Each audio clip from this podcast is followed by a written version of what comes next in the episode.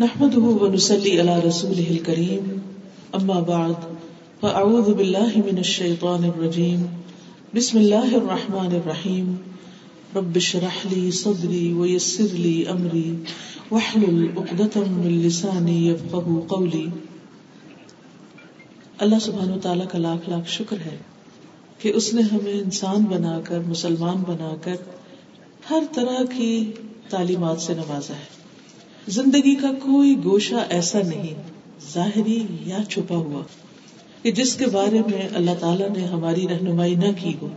ہمیں صرف ظاہری اعمال کے بارے میں ہی تعلیم نہیں دی گئی، بلکہ اپنے اندر کو سنوارنے، اپنے اندر کو خوبصورت بنانے، جسے اللہ سبحانہ تعالیٰ کے سوا اور کوئی بھی نہیں دیکھتا، اس کو خوبصورت بنانے کے لیے بھی ہمیں تعلیمات دی گئی۔ ہم سب یہ تو کہتے ہیں کہ اللہ بڑا ہے۔ اللہ اکبر اللہ سب سے بڑا ہے۔ لیکن جب عمل کی باری آتی ہے، تو پھر کیوں ایسا ہوتا ہے کہ لوگ بڑے ہو جاتے ہیں؟ جو کام ہم لوگوں کے سامنے کرتے ہیں، لوگوں سے تعریف حاصل کرنے کے لیے، لوگوں سے فائدہ حاصل کرنے کے لیے، اسے تو ہم بہت ہی اچھی طرح کرنے کی کوشش کرتے ہیں۔ اور جو کام ہمیں اللہ سبحان تعالیٰ کے لیے کرنا ہوتا ہے، بعض اوقات اس کو سستی کے مارے کرتے ہیں۔ بعض اوقات تو کرتے ہی نہیں ہے خواہ وہ فرض ہی کیوں نہ ہو ہم پر۔ اور بعض اوقات بس ایسے ہی چل چلاؤ سے کام لیتے۔ اپنے ظاہر کو سجانے کے لیے بہت سی محنت، کوشش، وقت، سرمایہ لگاتے۔ ہیں لیکن اپنے اندر کو سنوارنے کے لیے، اندر کو خوبصورت بنانے کے لیے ہم کوئی فکر نہیں کرتے۔ تو بتائیے کہ ساری دنیا کے لوگ بھی اگر ہماری تعریف کریں اور ہمارے ظاہر کی خوبصورتی کی تعریف کریں، تو وہ کس کام کی؟ اگر ہمارا اندر گندا ہو اور اللہ سبحان تعالیٰ کو وہ پسند ہی نہ آئے اور اس بنا پر ہم ریجیکٹ کر دیے جائے تو اس سے بڑی محرومی کون سی ہوگی؟ تو آئیے آج ہم چند باتیں اپنے باطن کو خوبصورت بنانے کے لیے سیکھتے ہیں اور اللہ تعالیٰ سے دعا کرتے ہیں کہ ان کو ہمارے دلوں میں اتار دے ہمارے عمل کا حصہ بنا دے اور ہم خود سب سے بڑے اپنا محاسبہ کرنے والے بنے اور اپنی اصلاح کرنے والے بنے کیونکہ ہم باہر سے سہارے ڈھونڈتے رہتے ہیں، دوسروں پر ڈپینڈنٹ ہوتے ہیں۔ لیکن حقیقت یہ ہے کہ جب تک ہم اپنی ذمہ داری خود نہیں لیں گے، جب تک ہم خود اپنی فکر نہیں کریں گے، اس وقت تک بات نہیں بنے گی۔ اللہ سبحانہ تعالیٰ نے جو طریقہ ہمیں بتایا ہے، وہ ہے، یا الذین آمنوا قوا انفسکم و اہلیکم نارا۔ اے لوگو جو ایمان لائے ہو، اپنے آپ کو آگ سے بچاؤ یعنی اپنی فکر کرو۔ اور اپنے اہل و عیال کو آگ سے بچاؤ۔ تو سب سے پہلی فکر کس کی کرنی ہے؟ خود ہمیں اپنی ذات کی کرنی ہے۔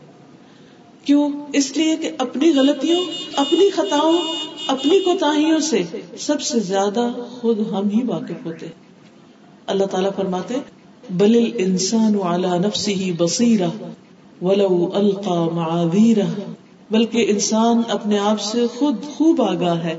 خواہ وہ کتنی معذرتیں پیش کرے، کتنے ہی ایکسکیوز تلاش کرے، لیکن اس کو پتا ہے کہ وہ خود کیا ہے۔ تو آئیے، دل کو خوبصورت بنانے کے چند نسخے، چند ٹپس چند ترکیبیں سیکھتے ہیں اور ان کو اپلائی بھی کرتے ہیں، تاکہ یہ دل اتنا خوبصورت ہو جائے کہ رب العالمین کو پسند آ جائے۔ اور قیامت کے دن یوم لا ينفع مال ولا بنون الا من اتى الله بقلب سلیم جس دن مال اور بیٹے کام نہ آئیں گے، جس دن مال اور بیٹے کام نہ آئیں گے، فائدہ نہ دیں گے۔ مگر جو اللہ کے پاس سلامت دل لے کر آیا، وہاں کوئی چیز فائدہ دے گی؟ تو قلب سلیم، ایسا دل کہ جو ہر طرح کی آلائشوں اور گندگیوں سے پاک ہو، سلامت ہو، جس کو اللہ سبحان و تعالی پسند کر لے۔ اس سلسلے میں نبی صلی اللہ علیہ وسلم کی حدیث آپ کے سامنے رکھوں گی۔ کیونکہ اللہ سبحان تعالیٰ نے ان کے ذمے جو چار کام کیے تھے، ان میں سے ایک کام انسانوں کا تزکیہ کرنا بھی تھا۔ لہٰذا تزکیہ کے لیے پیوریفیکیشن کے لیے پیوریفیکیشن آف ہارٹ کے لیے اللہ کے رسول صلی اللہ علیہ وسلم کے بتائے ہوئے طریقوں سے زیادہ بہتر کوئی طریقہ نہیں ہو سکتا۔ وہ کیا طریقہ ہے؟ آئیے اس حدیث کی روشنی میں سنتے ہیں۔ عن ابی حریرہ رضی اللہ عنہ قال قال رسول اللہ صلی اللہ علیہ وسلم، لا تحاسدوا ولا تناجشوا ولا تباغضوا ولا تدابروا ولا يبيع بعضكم على بيع بعض وکون عباد اللہ اخوانا المسلم اخو المسلم. لا يظلمه ولا يخذله ولا يكذبه ولا يحقره. التقوى ها هنا. ويشير الى صدره ثلاث مرات. بحسب امرئ من الشر ان يحقر اخاه المسلم. كل المسلم على المسلم حرام دمه وماله وعرضه. رواه مسلم. ابو حرارہ رضی اللہ عنہ سے روایت ہے کہ رسول اللہ صلی اللہ علیہ وسلم نے فرمایا، تم لوگ ایک دوسرے سے حسد نہ کیا کرو۔ ایک دوسرے سے حسد نہ کیا کرو۔ نہ ہی ایک دوسرے کے خلاف ریٹ بڑھاؤ۔ نہ ہی ایک دوسرے سے بغض رکھو، نہ ہی ایک دوسرے سے روگردانی کرو۔ اور تم میں سے کوئی کسی کی بے پر بے، سودے پہ سودا نہ کرے۔ اور اے اللہ کے بندو، بھائی بھائی بن جاؤ۔ مسلمان مسلمان کا بھائی ہے، نہ وہ اس پر ظلم کرتا ہے، اور نہ اسے ذلیل کرتا ہے، اور نہ اس سے جھوٹ بولتا ہے، اور نہ ہی اسے حقیق سمجھتا ہے۔ آپ صلی اللہ علیہ وسلم نے اپنے سینہ مبارک کی طرف اشارہ کرتے ہوئے فرمایا اور تین مرتبہ فرمایا تقوا ہا ہونا تقوا یہاں ہے تقوا یہاں ہے تقوا یہاں ہے۔ اور کسی آدمی کے برا ہونے کے لیے اتنا ہی کافی ہے کہ وہ اپنے مسلمان بھائی کو حقیر سمجھے۔ ایک مسلمان دوسرے مسلمان پر پورا پورا حرام ہے، اس کا خون اور اس کا مال اور اس کی عزت و آبرو۔ آئیے اس حدیث کو ایک مرتبہ پھر سنتے ہیں اور پھر اس کے بعد اس کے معنی پر غور کریں گے انشاءاللہ۔ أخوة الإسلام عن أبي هريرة رضي الله عنه قال قال رسول الله صلى الله عليه وسلم لا تحاسدوا ولا تناجشوا ولا تباغضوا ولا تدابروا ولا يبع بعضكم على بيع بعض. وكونوا عباد الله إخوانا.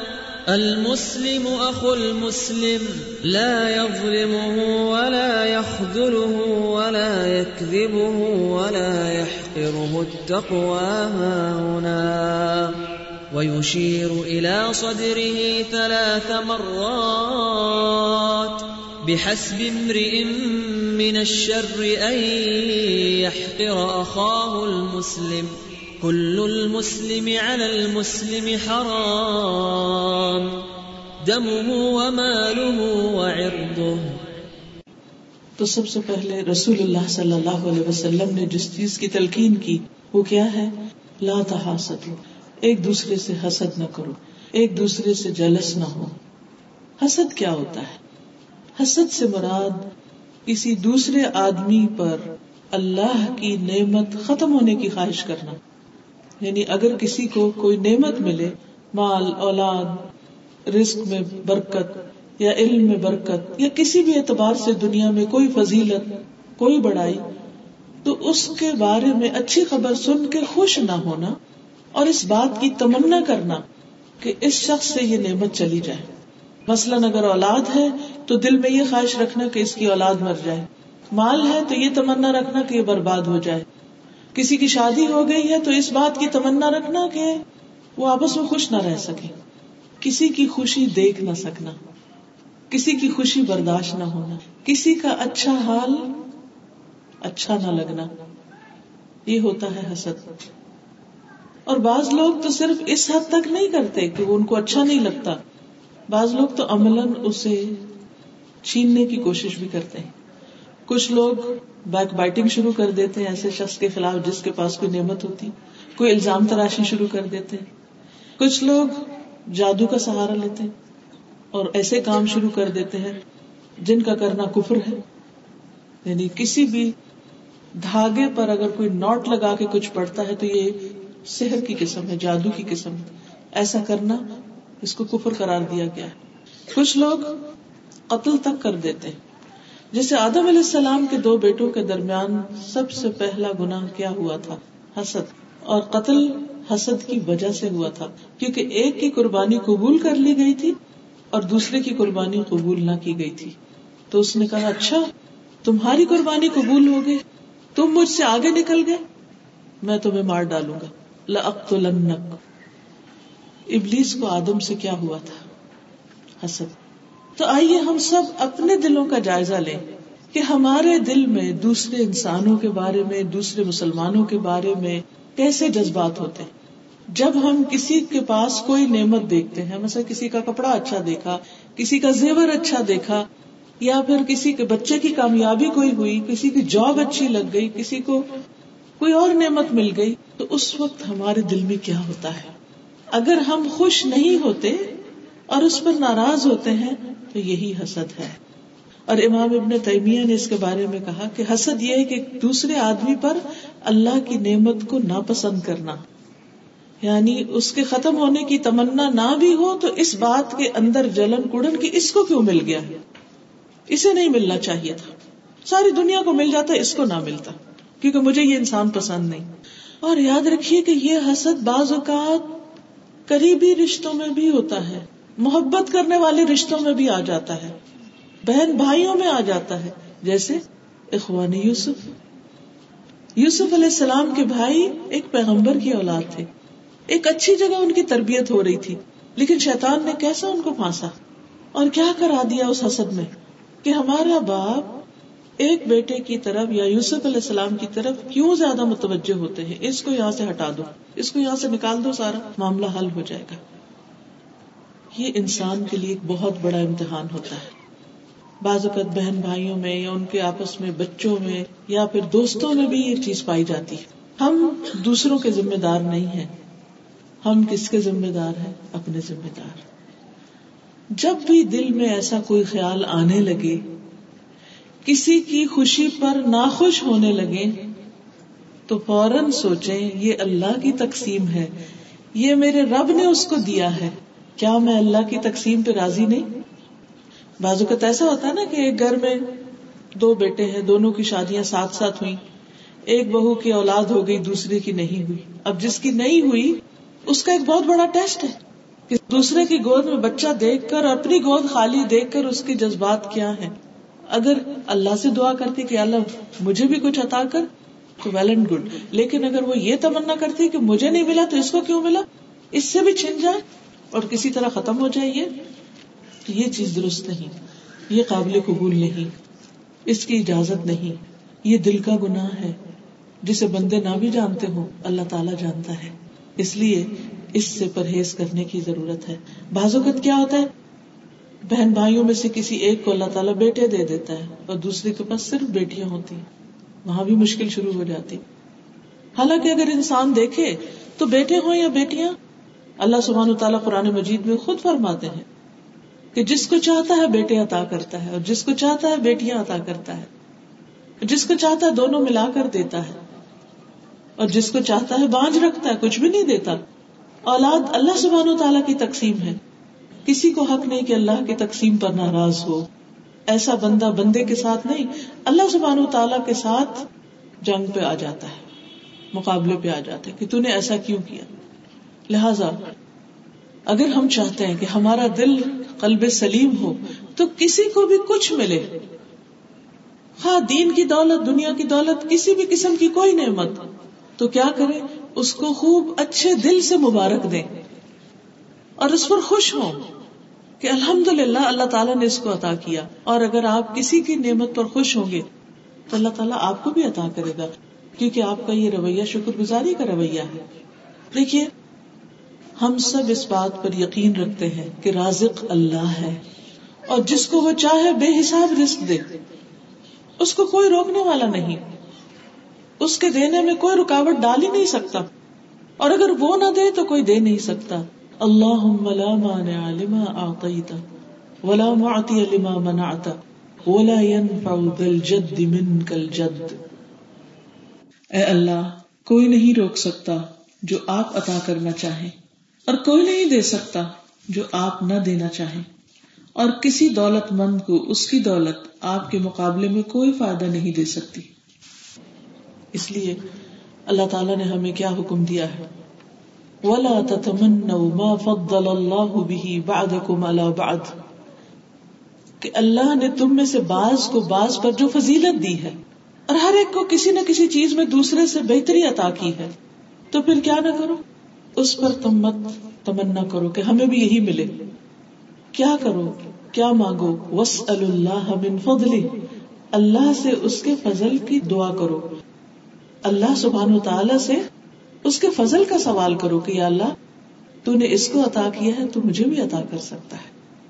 تو جب کسی کی نعمت دیکھے، تو اس پر برا نہیں مانے، اسے دیکھ کر اپنے لیے نعمت مانگے۔ جیسے زکری علیہ السلام نے کیا تھا کہ جب وہ حضرت مریم کے پاس جاتے تھے، ان کے کفیل تھے اور دیکھتے کہ ان کے پاس طرح طرح کے رسک ہیں، طرح طرح کے پھل ہیں، طرح طرح کی چیزیں ہیں، اور ان کے پاس بڑھاپے میں بھی اولاد نہیں تھی۔ تو انہیں وہاں دیکھ کر یہ نہیں ہوا کہ اسے جلس ہو کہ اچھا یہ ایک لڑکی اور چھوٹی سی لڑکی اور اس کو اللہ نے اتنا کچھ دیا اور مجھے نہیں دیا۔ تو میں اس کی کفالت نہیں کرتا اور یہ جائے اپنا کام خود کرے اور اپنی ذمہ داری خود لے۔ پیچھے نہیں ہٹے؟ نہیں۔ ہنالی کا دا زکری اور بہو اسی جگہ زکری علیہ السلام نے اپنے لیے اپنے رب سے دعا کی۔ یہ عمل کیا بتاتا ہے کہ جب آپ کو کسی کی نعمت پر رشک آئے، رشک جائز ہے کہ انسان سوچے کہ اچھا اس کو ملا، اللہ مجھے بھی دے۔ تو اگر کسی کی نعمت پر رشک آئے تو کرنا کیا چاہیے؟ وہی دیر اینڈ دین اللہ سے دعا مانگے۔ بس آپ کو کوئی چیز چاہیے اور آپ کسی کے پاس دیکھتے کہ وہ ہے، تو بجائے اس کے کہ آپ جلے کوڑے، آپ کیا کہیں؟ یا اللہ تو نے اسے دیا تو مجھے بھی دے سکتا مجھے آپ سے چاہیے۔ مجھے کسی انسان سے نہیں چاہیے۔ اور مجھے کسی سے چھیننا بھی نہیں۔ اور نہ میں یہ تمنا رکھتی ہوں کہ کسی سے چھینا جائے۔ تو مجھے اپنے فضل سے عطا کر۔ اسی لیے دعا سکھائی گئی۔ اللہ انی اسألک من فضلک العظیم۔ اے اللہ، میں تجھ سے تیرا عظیم فضل مانگتا ہوں۔ فضلک العظیم، بہت بڑا فضل مانگتا ہوں۔ اور پھر اور بھی دعائیں سکھائی گئی اللہ انی اسألک من الخیر کلہ، عاجلہ و ما علمت منہ وما لم اعلم۔ اے اللہ، میں تجھ سے خیر و بلائی کا سوال کرتی ہوں۔ وہ جو جلدی ملنے والی اور وہ جو دیر سے ملنے والی۔ وہ جو میں جانتی اور وہ جو میں جانتی بھی نہیں کہ وہ میرے حق میں بھلا ہے۔ مجھے وہ بھی عطا کر۔ کیا مشکل ہے۔ وہ وقت جو ہم جلنے کڑنے میں گزارے، وہ وقت جو مغیبت میں گزارے، وہ وقت جو کسی کے خلاف سازش کرنے میں گزارے، وہ وقت جو ہم پریشان ہونے میں گزارے۔ ہم کیوں نہ اللہ سے دعا کریں۔ یارب تو مجھے عطا کر۔ اور تیرے خزانے بہت وسیع ہیں۔ ان کا کل شعین قدیر۔ اور تو یقیناً یقیناً ہر چیز پر پوری قدرت رکھتا ہے۔ تو سب کچھ کر سکتا ہے۔ تیرے لیے کچھ مشکل نہیں۔ تو مجھے عطا کر۔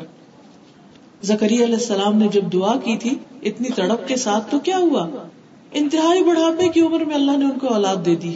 کیونکہ وہ کہتے تھے، لم اکم بے دعا کا ربی شکیہ اللہ تجھ سے مانگ کے تو میں کبھی نامراد رہا ہی نہیں۔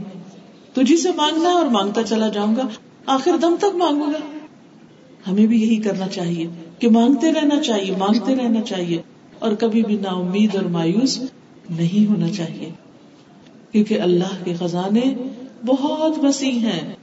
وَلِلَّهِ خَزَائِنُ السَّمَاوَاتِ وَالْأَرْضِ، وَلَكِنَّ الْمُنَافِقِينَ لَا يَعْلَمُونَ۔ زمین و آسمان کے خزانے اللہ کی ملکیت میں، لیکن منافقوں کو اس بات کا علم نہیں۔ اس لیے وہ نبی صلی اللہ علیہ وسلم سے حسد کرتے اور آپ کے ساتھ زیادتیاں کرتے رہتے، آپ کو تنگ کرتے، ستاتے۔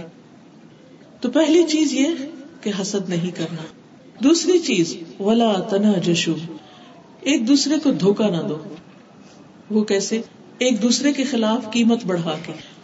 مثلاً ایک شخص کوئی چیز بیچ رہا ہے، تو دوسرا شخص جو اس کا دوست ہے، وہ آگے کہے اور لوگوں کو سنانے کے لیے کہ میں اس کو اتنے میں خریدوں گا، مجھے مہنگی بیچ دوں حالانکہ اس کا ارادہ کو نہیں خریدنے کا؟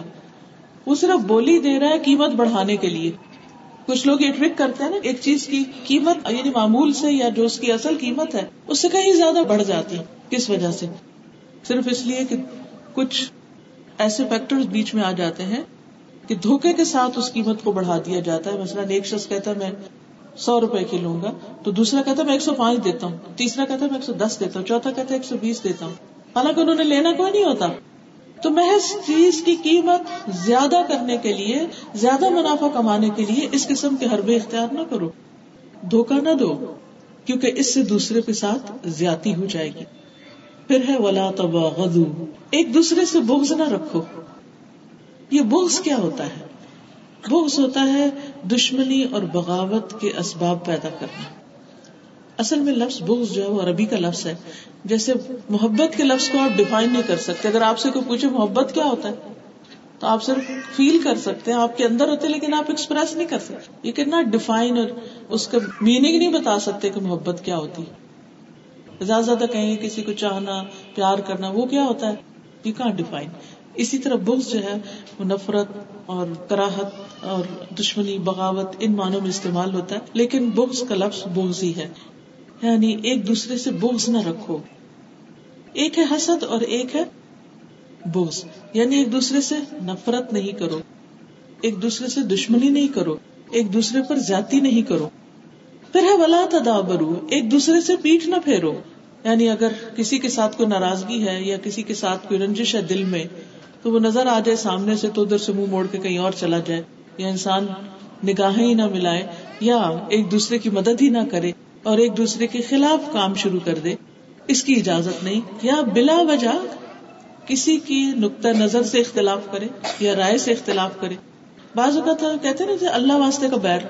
کوئی وجہ نہیں ہوتی، کوئی دلیل نہیں ہوتی، لیکن زد برائے زد کہ میں نہ مانوں۔ اس چیز سے پرہیز کرنا چاہیے۔ اس چیز کو اوائڈ کرنا چاہیے۔ کیونکہ اسلام اس کی اجازت نہیں دیتا۔ کیونکہ اللہ تعالیٰ کو تو پتا ہے کہ دل آپ کا مان رہا ہے کہ دوسرا شخص سچا ہے، وہ درست کہہ رہا ہے۔ لیکن چونکہ آپ کو اچھا نہیں لگتا، اس لیے آپ خواہ مخواہ میں اس کی مخالفت شروع کر دیتے اس کی بھی اجازت نہیں ہے۔ پھر فرمایا، ولا باد عباد ایک دوسرے کے سودے پر سودا نہ کرو۔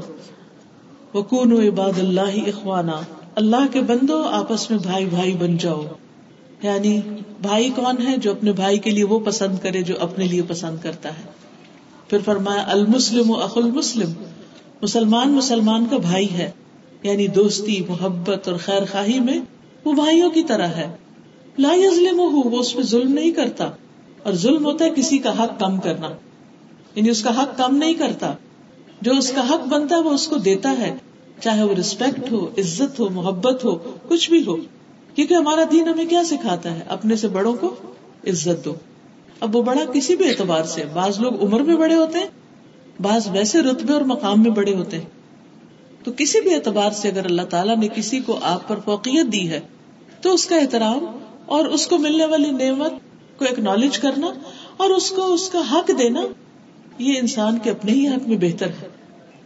کیونکہ بعض اوقات ہم یہ سمجھتے ہیں کہ اگر ہم نے کسی کو عزت دی تو شاید ہماری عزت میں کمی ہو جائے گی۔ تو یہ چیز درست نہیں۔ اگر ہم نے کسی کی تعریف کی تو شاید اس سے ہماری کوئی تعریف میں کمی ہو جائے گی۔ ایسا نہیں ہوتا۔ اس لیے خاص طور پر حکم دیا گیا کہ کسی کے حق میں کمی نہ کرو۔ اور ظلم جو ہے وہ جان، مال، اولاد، ہر چیز پر ہوتا ہے تو کسی بھی قسم کے ظلم کی اجازت نہیں۔ بلا یخ اور اس کا ساتھ نہ چھوڑے۔ یعنی جہاں کسی مسلمان بھائی کو تمہاری مدد کی ضرورت ہے اور تم اس پوزیشن میں ہو کہ مدد کر سکتے ہو، تو اس کو بے یارو مددگار نہ چھوڑو، اس کو ہیلپ کرو، اس کے کام آؤ۔ مثلاً اگر انسان دیکھتا ہے کہ کوئی شخص دوسرے کو ڈرانے دمکانے کی بات کر رہا ہے اور انسان پاس سے گزرتا ہے، تو اس کا نوٹس لے اور جو ایسا کر رہا ہے، اس کو منع کرے۔ علیہ السلام جب نکلے تھے اپنے گھر سے اور انہوں نے دیکھا کہ ایک شخص جو ہے وہ ان کو پکار رہا ہے مدد کرنے کے لیے تو وہ آگے بڑھے۔ اگرچہ وہ انہوں نے اس کو ہٹانے کے لیے ہاتھ مارا، لیکن اس کی ڈیتھ ہو گئی اس میں۔ لیکن علیہ السلام کی اصل میں نیت تو قتل کی نہیں تھی۔ وہ تو قتل خطا تھا۔ لیکن وہ بڑھے کیوں تھے آگے؟ وہ مظلوم کی مدد کرنے کے لیے، مظلوم کے کام آنے کے لیے۔ پھر اس کے بعد آپ دیکھیے، ولا یک بہو اور نہ اس سے کوئی جھوٹ بولے۔ یعنی اسے کوئی جھوٹی خبر نہ دے۔ کوئی مزاق میں بھی اس کے ساتھ غلط بیانی نہ کرے۔ اور جھوٹ جو ہوتا ہے، وہ عام طور پر کب بولا جاتا ہے؟ جب مثلا سودے وغیرہ کا لین دین ہوتا ہے بازو کا چیز بیچنے کے لیے کہا جاتا ہے کہ یہ تو ہماری قیمت خرید بھی نہیں، حالانکہ ایسا نہیں ہوتا۔ تو صرف دوسرے کو دھوکا دینے کے لیے اور اس سے زیادہ پیسے حاصل کرنے کے لیے ایسا کام کیا جاتا ہے۔ پھر فرمایا بولا یہ اس کو اپنے سے چھوٹا خیال نہ کرے۔ اور اپنے آپ کو اس سے بہتر نہ سمجھے۔ کیونکہ انسان کے کچھ اعمال ظاہری ہوتے ہیں اور کچھ بات نہیں ہوتے۔ جو ظاہری اعمال ہوتے ہیں، اس میں ہو سکتا ہے ایک شخص کا عمل کی کوانٹٹی بڑی نظر آ رہی ہو کسی کو، لیکن ہو سکتا ہے جو دوسرا شخص بظاہر بالکل سادہ سا نظر آ رہا ہے اور کوئی بہت بڑی ہستی نظر نہیں آ رہی، لیکن آپ کو کیا معلوم اس کا اپنے رب سے کیسا تعلق ہو؟ اس کے دل میں اللہ تعالیٰ کی کیسی محبت ہو؟ وہ چھپ کے کیسے کیسے نیکی کے کام کرتا ہو جو آپ کو علم نہیں؟ ہو سکتا وہ اللہ کا دوست ہو۔ اور جو شخص اللہ کے دوستوں کو حقیر سمجھے، وہ اللہ تعالیٰ کو ناراض کر دیتا ہے۔ تو اس لیے کسی کو بھی اس کے معمولی لباس کی وجہ سے یا معمولی تعلیم کی وجہ سے، دنیاوی معمولی اسٹیٹس کی وجہ سے یا دین کے علم میں بظاہر کمی کی وجہ سے حقیر نہ سمجھو۔ تمہیں نہیں معلوم کہ اس شخص کے اندر کون سی چھپی ہوئی خیر ہے۔ خوبی ہے جو صرف اس کے رب کو پتا ہے اور تمہیں نہیں پتا، کیونکہ وہ اللہ عالم ان تم لا تعلمون۔ اللہ جانتا ہے اور تم نہیں جانتے۔ پھر فرمایا تقوا ہا ہونا تقوا یہاں ہوتا ہے۔ یعنی تقوا ہاتھ پاؤں میں نہیں ہے تقوا اسکاف میں نہیں ہے تقوا لباس میں نہیں ہے تقوا دل میں ہے۔ تقوا کا مقام یہ ہے۔ گویا دلوں کو خوبصورت بنانے کے لیے جو چیز چاہیے وہ ایمان اور تقوا ہے۔ اور تقوا کیا ہوتا ہے؟ اللہ کا ڈر۔ کہ دل میں ہر وقت ایک تو اللہ کی یاد رہے، دوسرے اللہ کا ڈر رہے۔ اور وہ ڈر انسان کے اندر اتنا اسٹرانگ ہو کہ وہ اس کی وجہ سے کوئی غلط کام نہ کرے اور کسی غلط چیز کی طرف نہ پڑے۔ پھر اس کے بعد فرمایا بحث من الشر، کسی انسان کے برا ہونے کے لیے اتنا ہی کافی ہے کہ وہ اپنے بھائی کو حقیر سمجھے، اپنے سے کمتر جانے۔ کیونکہ کسی کو حقیر سمجھنا ہی دراصل گناہ ہے اور جو گناہ کرتا ہے وہ دراصل پھر حقیر ہو جاتا ہے اللہ کی نگاہ میں اور اس انسان کی برائی کے لیے بس اتنا گناہ ہی کافی ہو جاتا ہے۔ یعنی کون اچھا ہے، کون نہیں اچھا یہ کوئی نہیں آپ کو بتائے گا۔ لوگوں کی نظر میں مت دیکھیے اپنا مقام کہ دس لوگ آپ کی تعریف کر رہے ہیں تو آپ اس غلط فہمی میں مبتلا ہو جائے کہ آپ بہت اچھے ہو گئے؟ اپنے آپ سے پوچھیے کہ آپ کون ہیں۔ اور آپ دوسروں کو کیا مقام اور کیا رتبہ اور کیا درجہ دیتے ہیں؟ پھر آخر میں فرمایا، ایک مسلمان دوسرے مسلمان پر پورا پورا حرام ہے۔ اس کا خون، اس کا مال اور اس کی عزت۔ یعنی ان تین چیزوں کو ضائع کرنا، نقصان دینا، پامال کرنا جائز نہیں۔ اور پھر، اگر ایک انسان دوسرے انسان کے ساتھ یہ زیادتی کرتا ہے، تو کل قیامت کے دن اس کے نماز روزے پھر اس کے کام نہ آئیں گے۔ کیونکہ حدیث میں آتا ہے کہ ایک شخص کے پاس ڈھیروں نیکیاں ہوں گی، پہاڑ برابر، لیکن اس کے ساتھ ساتھ اس نے کسی کمال کھایا ہوگا، کسی کی عزت کو نقصان پہنچایا ہوگا، کسی کے ساتھ کوئی اور جاتی کی ہوگی، تو وہ سارے اپنا حق لینے کے لیے قیامت کے دن کھڑے ہوں گے۔ اور دینے کے لیے سوائے اپنے امال کے اور کچھ بھی نہیں ہوگا۔ تو اس کی ساری نیکیاں حقداروں کو دے دی جائیں گی، جن کے ساتھ دنیا میں وہ زیادتی کرتا رہا۔ اور آخر میں پھر بھی ابھی کچھ لوگ کھڑے ہوں گے۔ سب نیکیاں سفا ختم۔ سب نمازیں، روزے، حج زکات خیرات، سب صاف ہو گیا۔ پورا خزانہ خالی ہو گیا۔ ابھی بھی کچھ لوگ کھڑے ہیں، وہ کہتے ہیں، ہمارا بھی حق چاہیے ہم کو۔ ہمارے ساتھ کیوں ظلم اور زیادتی کی تھی؟ ہمیں کیوں وکیل سمجھا تھا؟ ہمارے جان مال پر کیوں ڈاکہ ڈالا تھا؟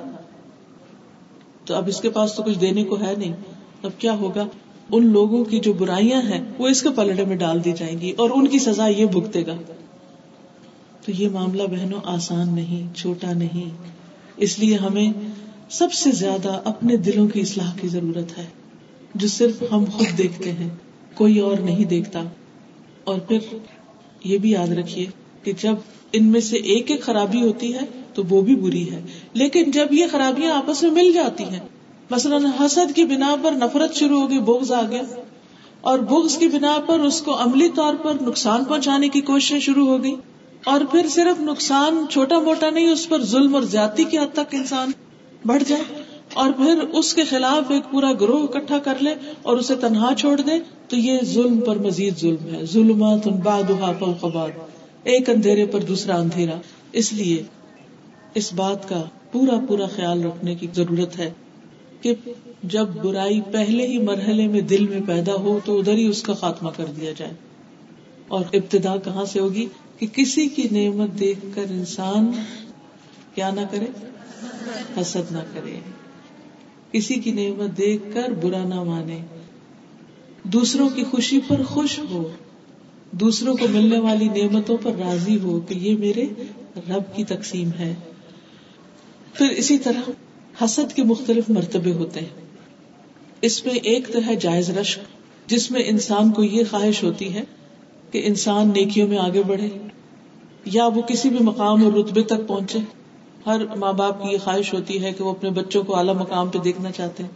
اور بازو کا تو بچوں کو مثالیں بھی دیتے کہ دیکھو فلاں کہاں پہنچ گئے تم بہت نکمے ہو کیا کر رہے تم کمپیرزن میں بھی لے آتے ہیں۔